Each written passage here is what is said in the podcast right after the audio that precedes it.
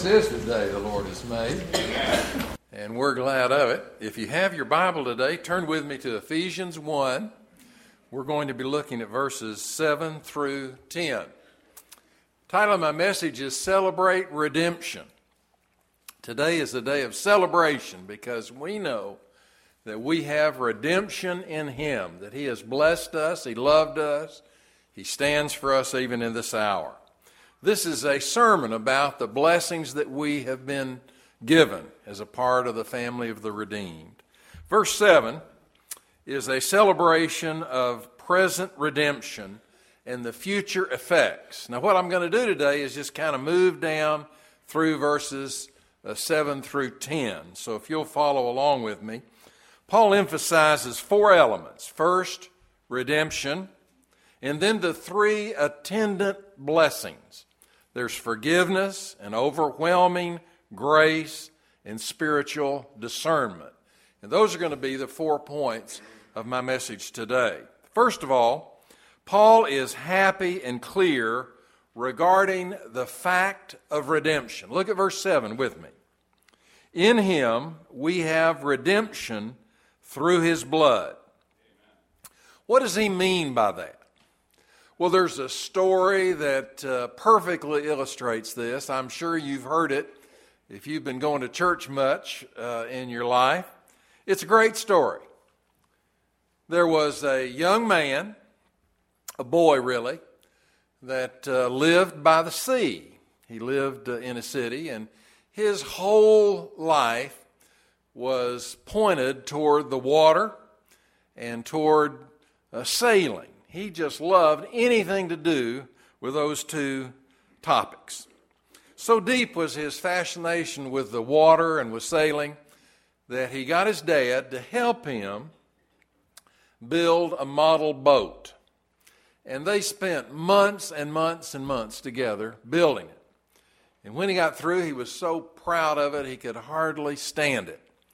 And so he took that boat down to the edge of the great big lake that they lived on, and he set it out in the water, and he watched it as it kind of moved a little bit. And then he got a string, and he kind of pulled it along, and then he did this and he did that. And he just enjoyed every minute with his little boat.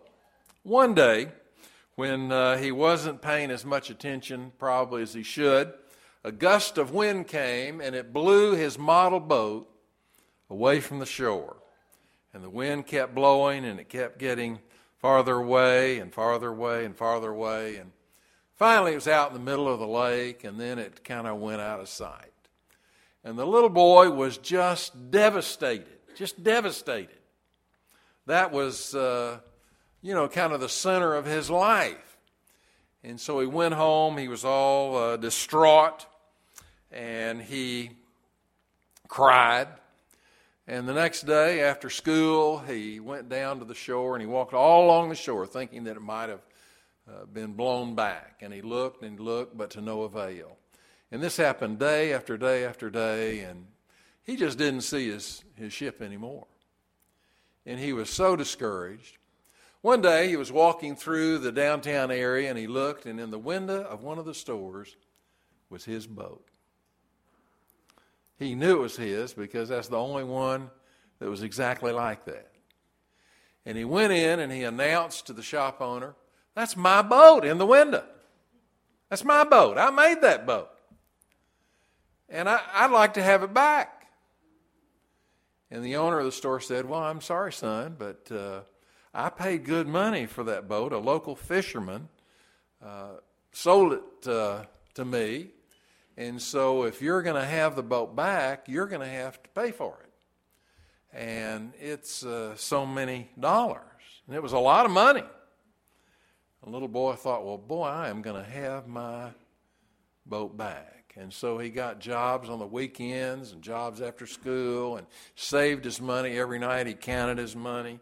He kept working, and finally, he had enough money. He went down to the store, and he gave the shopkeeper the money, and the storekeeper gave him his boat. He was so proud.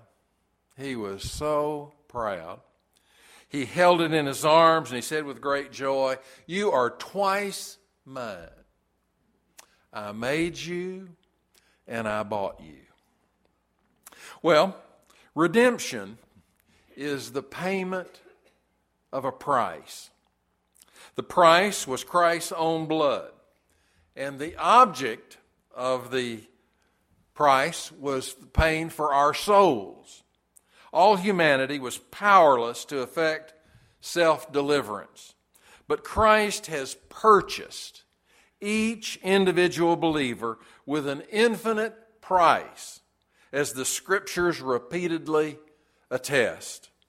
1 Peter 1, beginning at verse 18, says this, "For you know that it is not with perishable things, such as silver or gold, that you are redeemed from the empty way of life handed down to you by our forefathers, but with the precious blood of Christ, a lamb without blemish or defect."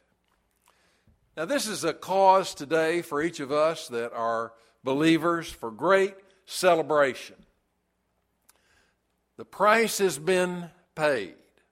The Lord not only made us, but He bought us with His blood, because we are twice His. Twice His. Second, today we want to look at forgiveness. Forgiveness of our sins in verse 7. As a believer, the Apostle Paul remained profoundly aware of the sin in his life. He knew that he had sinned, and he knew that he continued to sin. He looked back to his old way of life, and it was terrible, the horrible things that he had done. He said that he was still a sinner, the chief of sinners, to use his own words. But along with this was the profound knowledge that he was forgiven, and that he was a part of the family of God. Charles Colson tells of watching Albert Speer being interviewed on Good Morning America. Albert Speer was one of Hitler's confidants, whose technological genius kept the Nazi factories going, all during World War II. He was the only one of 24 Nazi criminals, war criminals, who were tried at Nuremberg. He was the only one to admit his guilt. And he had served 20 years in the Spandau prison. The interviewer referred to a passage in one of Speer's earlier writings. He said, "You have said in your writings that this sin, this guilt, can never be forgiven. Do you still feel that way?" And Chuck Colson said, as he watched all this on TV, that he will never forget the look on Speer's face, a look of sadness, as he responded saying, "I served a sentence of 20 years, and I guess I could say that I'm a free man, that my conscience has been cleared by serving the whole time. But I can't get rid of it. This book is a part of my atoning, of clearing my conscience."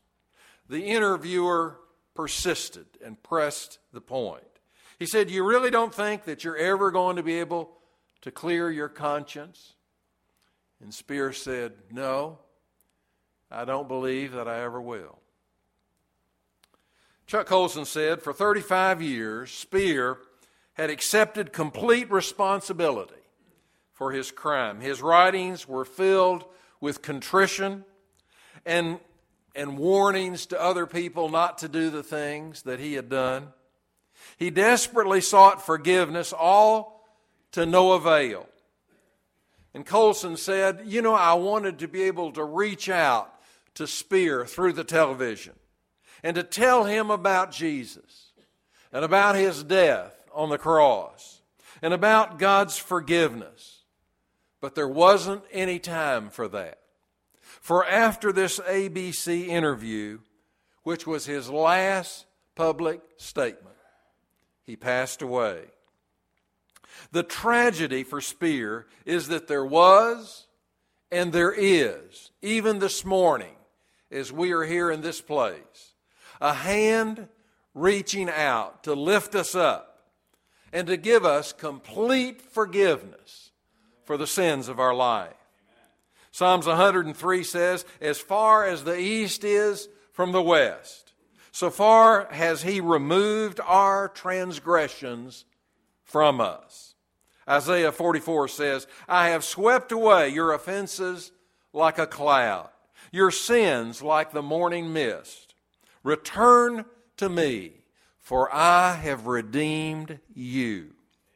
And then in Jeremiah 31, for I will forgive the wickedness and will remember their sins no more. And then my favorite, 1 John 1:9. If we confess our sins, he's faithful and just to forgive us our sins and to cleanse us from all unrighteousness. Total forgiveness is something, folks, that we can celebrate today, because if we're a part of the family of God, we know about that forgiveness. We have it. We have experienced it. We walk in it every day. It is beyond anything that positive thinking or therapy or hypnosis can do for us. It's complete, extending to the conscious and unconscious sins in our lives.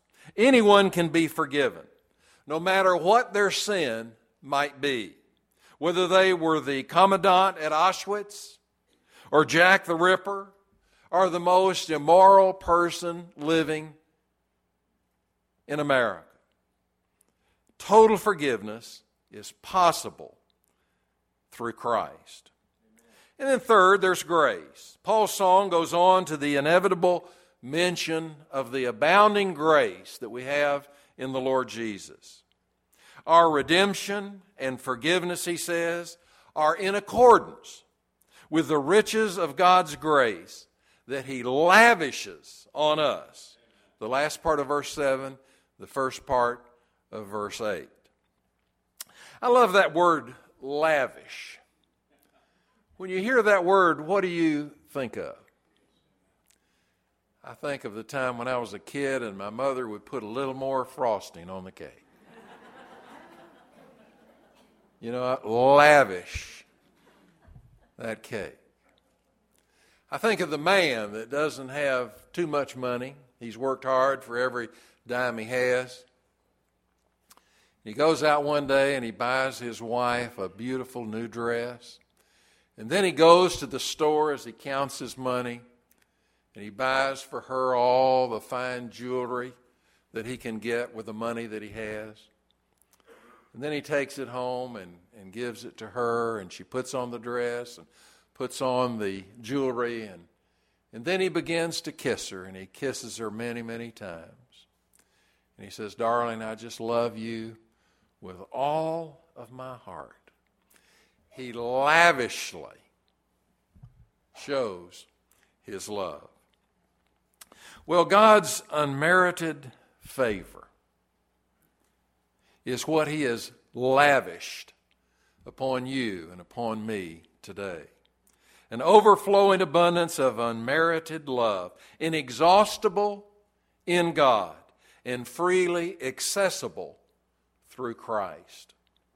In addition to being redeemed and forgiven, we are now the objects eternally of his divine favor in accordance with the riches that he has lavished upon us and will continue to do throughout all eternity.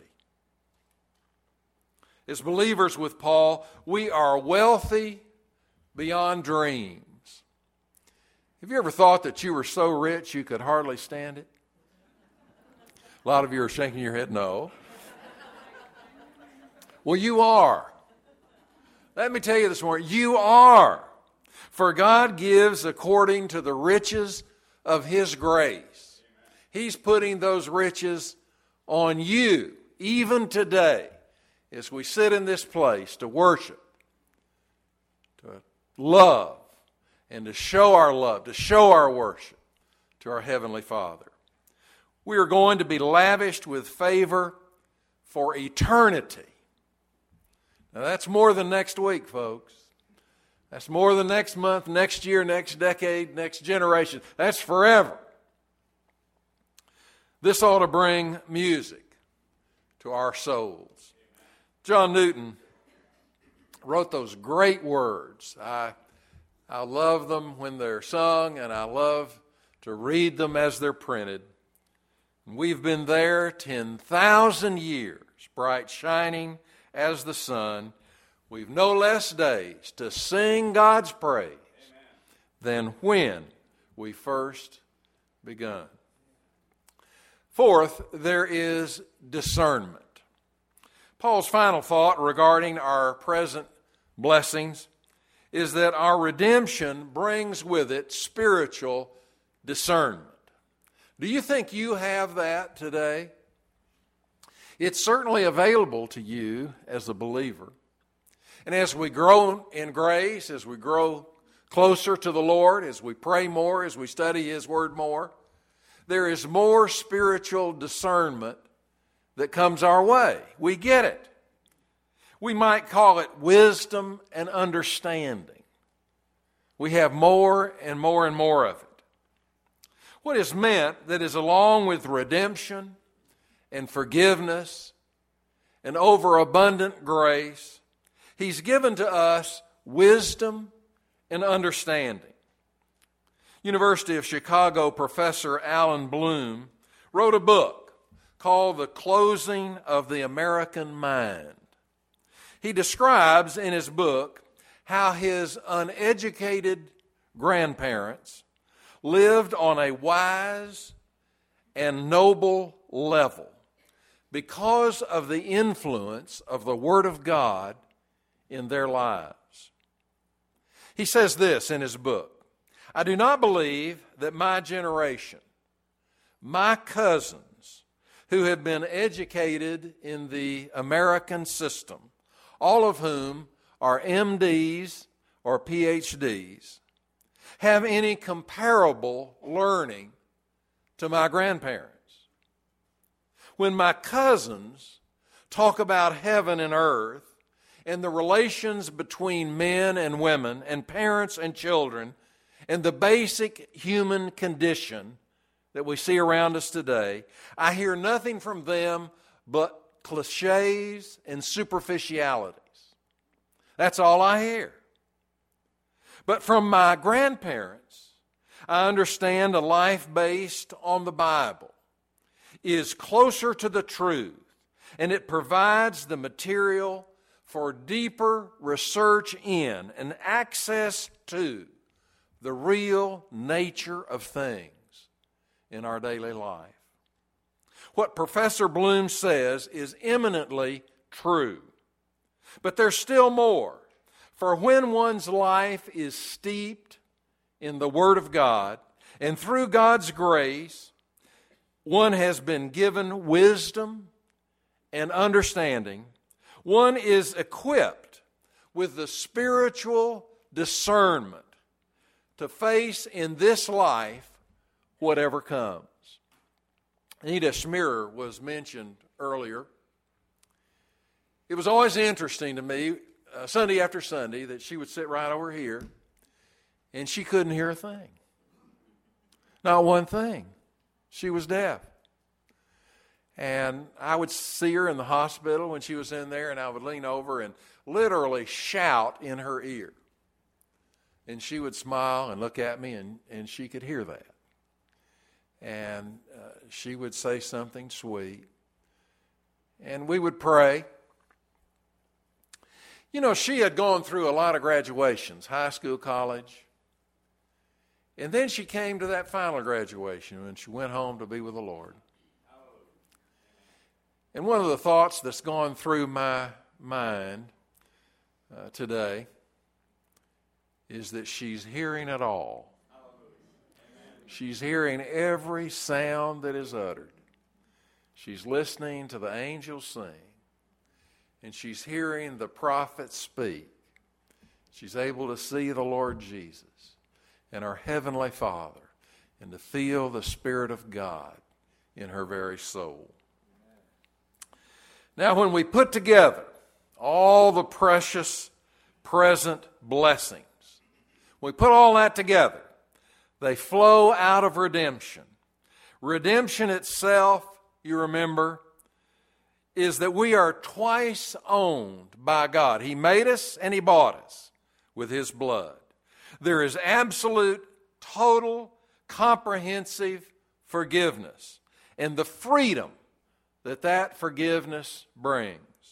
And there is the fact that in accordance with the riches of His grace that He has lavished upon us a veritable flood of undeserved favor that has come our way and that will go with us not only in this life, but all through the years and decades of eternity. And then there's the wonderful gift of spiritual discernment that we get increasingly as we study His Word, as we pray, as we join together with the people of God and grow in His likeness and image. And then we will learn that remarkable song that Paul knew, the song in the heart of the redeemed, which only will be amplified for us as we move through this life and on into glory beyond. Paul's emphasis on the blessing of wisdom and understanding prepares the way for the next focus of our celebration, the future blessings of redemption. Paul continues, look at verse 9 and 10. And He made known to us the mystery of His will according to His good pleasure, which He purposed in Christ to be put into effect when the times will have reached their fulfillment, to bring all things in heaven and on earth together under one head, even the Lord Jesus. The redeemed see a new order that is coming. It was a mystery, a secret in times past, not because it was incomprehensible, but because it was undiscoverable with human reason. It could only be known through divine revelation, which we have been given. What is the mystery? Simply this. Verse 9, when the times will have received and reach their fulfillment. In other words, at the appropriate time, God will bring all things in heaven and on earth under together in one head, under the Lord Jesus. As believers, we know that this is true. We do not share the pessimism and the despair of our world. We have a positive attitude about what not only God is doing now, but what He is going to do for us in glory forever. History is going somewhere. All will make sense when everything is brought together under the lordship of Christ. We're the blessed ones. In all of creation, we are the most fortunate. When you're so blessed as we are, we ought to give back. We ought to be giving back every day. In the 1920s, there was a sociology class at Johns Hopkins University that made a study of children in a deprived area of Baltimore, the inner city area. And they went out and they did extensive research, and they found 200 kids that were born in a terrible area with parents that didn't pay a lot of attention to them. They didn't have anything beyond just mere poverty. They did this study.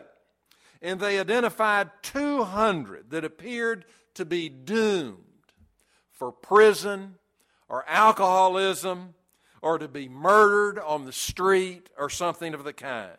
After 25 years, there was a group that did another study. They went back to find those 200 kids and what had happened to them. Surprisingly, only 2 of the 200 had gone to prison. As these men and women were interviewed over and over again, there came up the name of a certain teacher. She went by the name Aunt Hannah. The sociologists were correct in their predictions. By all indications, those 200 kids would be at the very, very bottom of society and would never amount to anything. They would be murdered, or they would be alcoholics, or they would be drug addicts on their back in the terrible section of town, or they'd be in prison. But there was an outside force, an intervention. There was Aunt Hannah, an elementary school teacher who loved them. She changed everything. They grew, they developed, they did well in life. Folks, we need to be the outside force today. We're the ones that ought to lead the intervention. We're the ones that should make the difference, because we have Jesus and we can give him to them. This morning, if you're in the house and for whatever reason you've never trusted and believed in Christ as your Lord and Savior, our prayer today is that you would do that, that you'd quit putting it off, and that you would say, Lord, please forgive me of my sin. I place my faith and my trust in you. Today, if you're here, you've been visiting with us, you like the sound of your word as it is preached. You like to be in a place where they really believe the book. Today, I hope you'll come and join with us and help us as we're trying to reach out not only to our immediate neighborhood, but beyond to our county, our nation, and the world through the missionaries that we support. Today, if there's a spiritual decision that would be honoring to Jesus, I pray that you'd make it. I'm going to be standing right down here at the front. You just slip out and slip forward. There will be great rejoicing in the house. Let's stand together as we sing.